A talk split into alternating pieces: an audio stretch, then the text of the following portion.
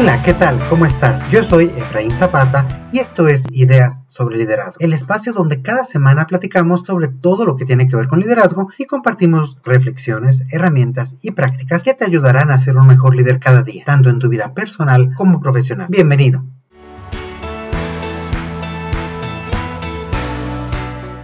El día de hoy quisiera platicar contigo sobre un tema no solo de liderazgo, sino de salud tuya y de tu equipo, el estrés y el burnout. ¿Cuál es el mecanismo que desencadena el estrés? ¿Cómo podemos gestionarlo? ¿Qué elementos nos pueden ayudar? ¿Qué significa burnout? Pues bien, hoy charlaremos sobre todo esto y más.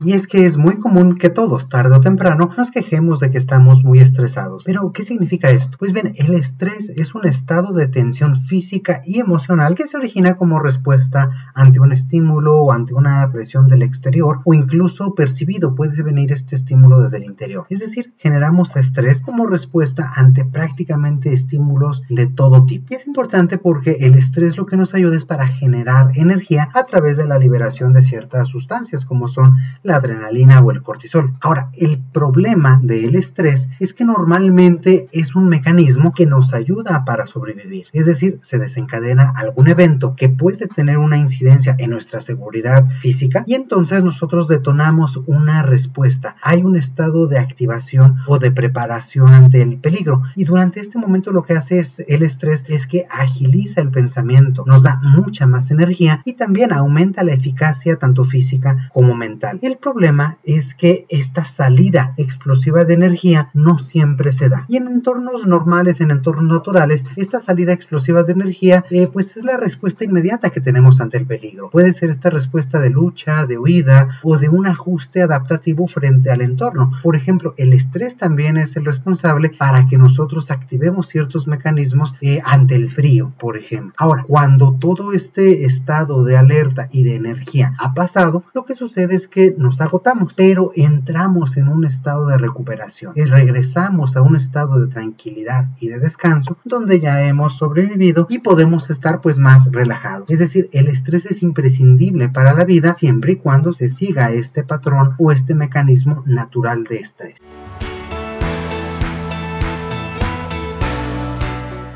Lamentablemente esto no es lo que sucede el día de hoy. Hoy por supuesto seguimos viviendo eventos que desencadenan esta fase de activación o de preparación y que denotan cierta respuesta ante dicho evento. Pero esta respuesta no es física, es una respuesta más de carácter emocional o mental que tiene que ver con nuestra forma de trabajo diario del día de hoy. Cuando no hay esta salida explosiva de energía física, en realidad lo que estamos haciendo es acumular tensión y fatiga. ¿Por qué? Porque se mantienen estos químicos, estas hormonas que generan esta energía que no está siendo aprovechada, que son la adrenalina y el cortisol. Cuando esta tensión aumenta y va aumentando cada vez más, pues llegamos a un estado de agotamiento y estos ciclos los vamos repitiendo varias veces a lo largo del día. Lo que es peor aún, cuando estos eh, ciclos se van manteniendo, nuestro desempeño en vez de aumentar va decayendo. Y entonces esta respuesta o este mecanismo de estrés es cada vez menos efectivo. Nos lleva sí a mejorar a lo mejor en el corto plazo esta respuesta incluso mental o incluso física que podemos tener ante un estímulo, pero rápidamente se diluye, rápidamente caemos otra vez en malos resultados y generamos un ciclo vicioso en el cual nos fatigamos, nos agotamos y tenemos cada vez menos resultados. Ahora, el estrés laboral se produce justamente cuando este mecanismo se da en el ámbito laboral, cuando las exigencias del ambiente, llámese nuestro trabajo, nuestro jefe, nuestras responsabilidades, son mayores a nuestras capacidades para poder cumplir y responder de manera eficiente todo esto que nos están pidiendo, todo esto que se está demandando de nosotros. Y entonces cuando la exigencia es mayor que la capacidad, caemos no únicamente en malos resultados, sino en un estado permanente de presión, de angustia, de preocupación y de ansiedad. Como decía hace un momento, este ciclo se vuelve un ciclo negativo en el cual se lleva a cada vez más fatiga, cada vez más tensión y cada vez peores resultados que a su vez nos siguen estresando cada vez más.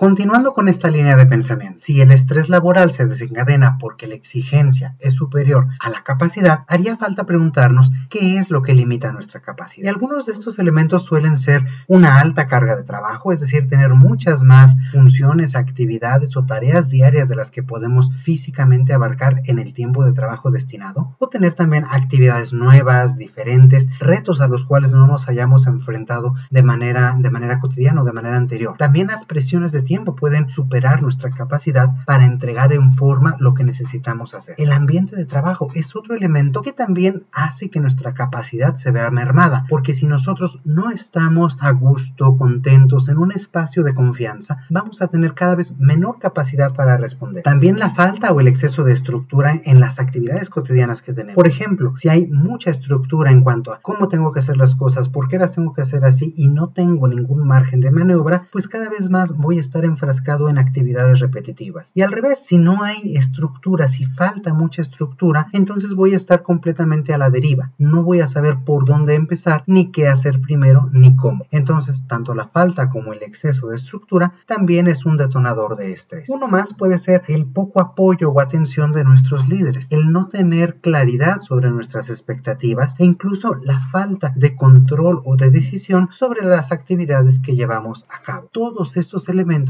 van limitando nuestra capacidad y van detonando cada vez más estrés en nosotros.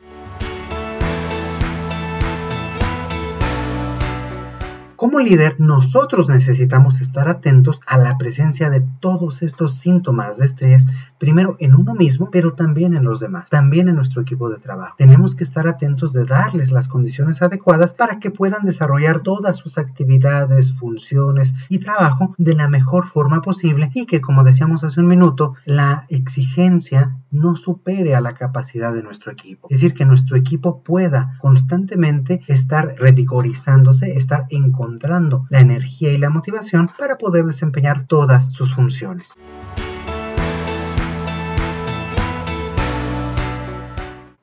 Punto especial de atención en toda esta parte es que si te fijas, cada uno de los detonadores que vimos hace un momento por sí mismos no generan una consecuencia negativa de estrés. Se va generando este ciclo negativo cuando todas estas superan nuestros recursos, cuando superan nuestra capacidad. Por ejemplo, si esporádicamente hay una alta carga de trabajo, entonces vamos a poder echar mayor energía, mayor capacidad para sacarla adelante. Y ahí es donde entra en juego nuestra capacidad de resiliencia y nuestra capacidad también para dar un extra en nuestro trabajo. Un ejemplo más, frente a una actividad nueva o diferente, a lo mejor no necesariamente genera o desencadena un ciclo de estrés negativo, sino que puede ser estrés positivo, es decir, de este tipo de estrés que te lleva a buscar cómo afrontar la situación, cómo generar nuevos recursos y poder aumentar nuestras capacidades para lograr determinado objetivo. Una vez más, el estrés se vuelve negativo y se convierte en una excesiva carga de tensión emocional y física cuando las exigencias superan nuestra capacidad. Hay un punto específico en la cual nuestra capacidad sí se ve retada pero no superada. En ese punto es donde podemos aprender, podemos crecer y podemos ir expandiendo cada vez más todas nuestras capacidades y todas nuestras habilidades también. Allí ese estrés se vuelve un aliciente, se vuelve un motivador para ir cada vez más allá y no necesariamente se vuelve un ciclo negativo. Uno de los aspectos fundamentales para lograr esta parte positiva es que se respete el ciclo que platicábamos en un inicio. Es decir, la exigencia del entorno es tal que nosotros la podemos superar, podemos afrontar esa exigencia y por tanto tenemos tiempo para regresar a ese punto de descanso, para poder retomar energías y poder volver a ese punto de tranquilidad que nos permite estar en nuevas condiciones para un nuevo evento, para una nueva respuesta y para un nuevo reto, ¿por qué no? Allí es donde podemos aprovecharlo para crecer y ser mejores cada día. Y cuando estamos atentos, uno, a nuestras condiciones de estrés, dos, al ambiente y a las condiciones de estrés de nuestro equipo, allí es donde vamos a poder lograr mejores resultados, mayor salud y también mayor bienestar tanto personal como de nuestro equipo.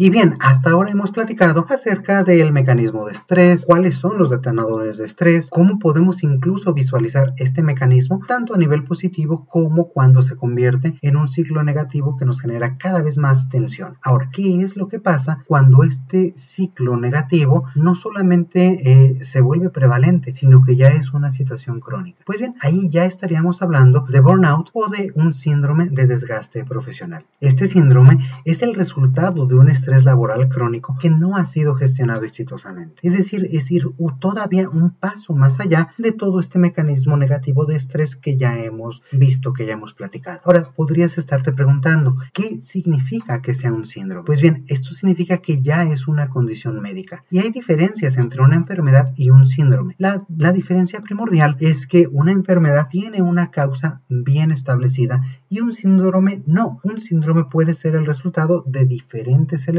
alrededor que desencadenan síntomas y consecuencias a nivel físico. Y no es solamente un tema de tecnicismos médicos. El síndrome de burnout ha sido reconocido por la Organización Mundial de la Salud como un padecimiento laboral. Y no solo eso, también se estima que este síndrome de burnout puede afectar hasta el 66% de la fuerza laboral a nivel global. Sin duda, esta cifra es muy elevada y nos habla sobre la importancia de hablar de estos temas y de generar conciencia en los líderes sobre la importancia de hablar de esto, de poderlo identificar, de reportar las señales de, de estrés y de burnout y poder minimizar su impacto en nuestros equipos de trabajo para no únicamente generar mejores resultados, sino cuidar la salud propia y la de nuestro equipo.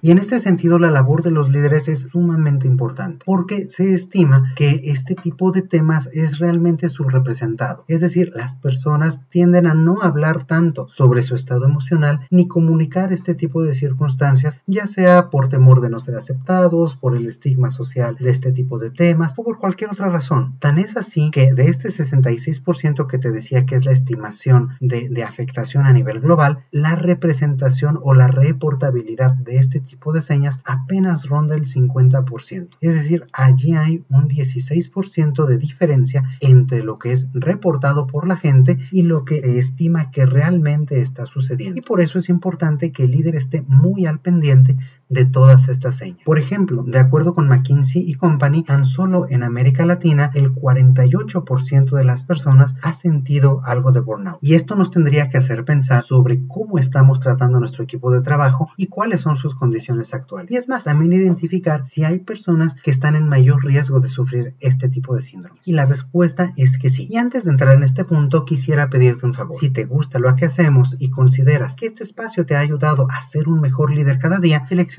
tu episodio favorito, el que tú quieras, y compártelo en este momento con tus amigos, familiares o tus colegas. Diles dónde encontrar, diles qué es lo que más te gusta de ideas sobre liderazgo. E incluso, ¿por qué no? Regálanos una evaluación en la aplicación de podcast que utilices para escuchar. Todo esto nos ayuda a llegar a cada vez más personas y seguir creciendo. Así que desde ya, muchísimas gracias y bueno, pues continuemos.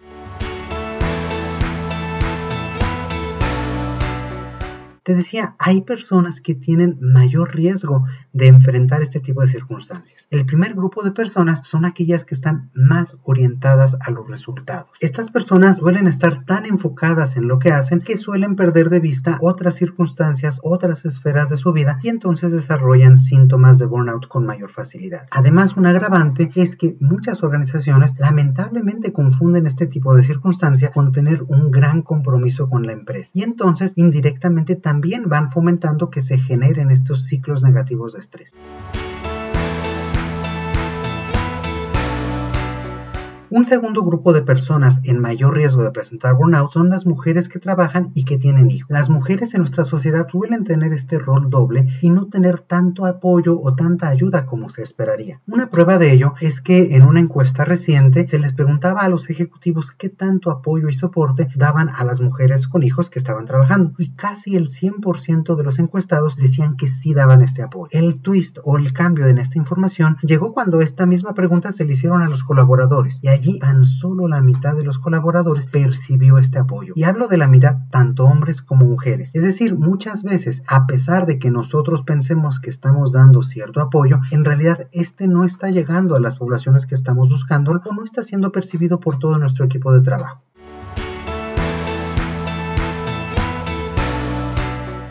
Y por último, un tercer grupo de personas que están en riesgo de presentar burnout son las generaciones más jóvenes. Tanto los millennials como la generación Z tienen menos autonomía y menos nivel jerárquico. Y en contraparte tienen más responsabilidades financieras y más sentido de soledad. Y por ello están más predispuestas a sentir este tipo de estrés. Es decir, tenemos tres grandes poblaciones que están en un mayor riesgo de presentar este estrés crónico. Las personas con alta orientación a resultados, las mujeres que trabajan y que tienen hijos y las personas más jóvenes.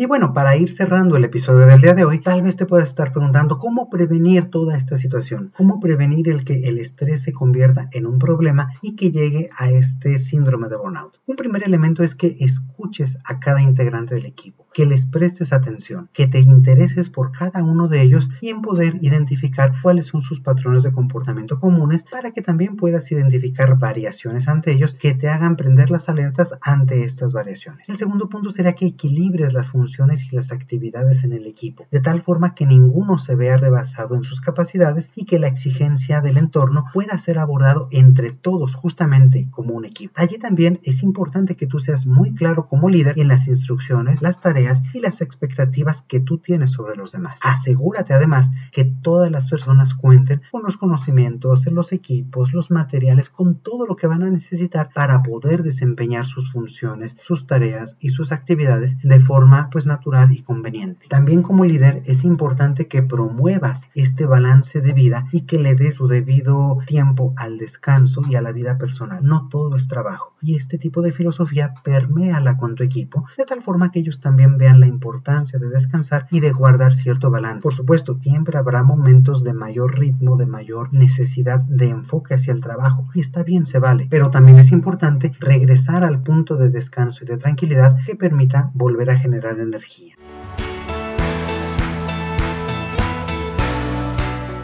Y bueno, estos son algunos puntos muy generales que te pueden servir como base para seguir construyendo esta aproximación con tu equipo y cuidarlos y cuidarse entre todos ustedes para no caer en este tema de un estrés crónico que los lleve incluso a un tema. Y con esto llegamos al final del episodio del día de hoy y ahora es turno para ti. Cuéntanos, ¿qué tanto estrés has sentido en tu vida laboral? ¿Has caído en excesos o has caído a lo mejor incluso en este extremo del síndrome de burnout? ¿Y qué tal tu equipo? ¿Cómo cuidas el estrés con ello. ¿Habías escuchado antes acerca de este término? Comparte todas tus historias y todos tus comentarios con nosotros a través de nuestras redes sociales o al correo electrónico que tú ya conoces. Este es hola arroba ideasobreliderazgo.com. De esta forma podemos continuar la conversación contigo y juntos seguir aprendiendo. Además puedes aprovechar para decirnos qué es lo que más te gusta de este espacio o de qué te gustaría que charláramos más adelante. Como siempre te mando un fuerte abrazo. Yo soy Efraín Zapata y te espero a la próxima con nuevas ideas sobre liderazgo.